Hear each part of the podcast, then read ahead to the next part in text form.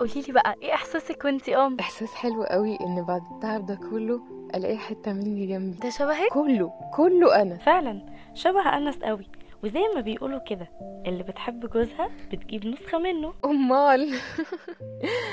او يا منا كل لما اشوف ابني بيكبر قدامي كده بفتكر تالت يوم جواز يا يا كيان ده موضوع وراح خلاص عمري ما انساه ده انا خسرت ناس كتير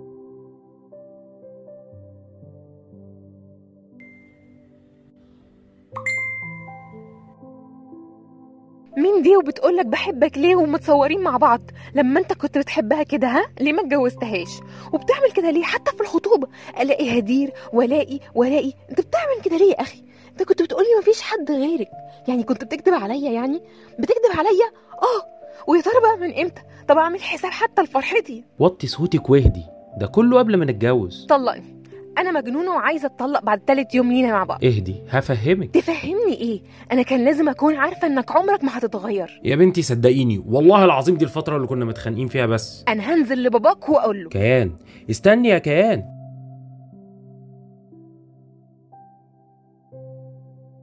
يا بابا يا بابا في ايه يا كيان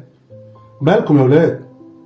في ايه شوف بمسك تليفون ابنك الاقيه فيه صور وبيكلم واحده اسمها هدير ولسه مسجلها لحد دلوقتي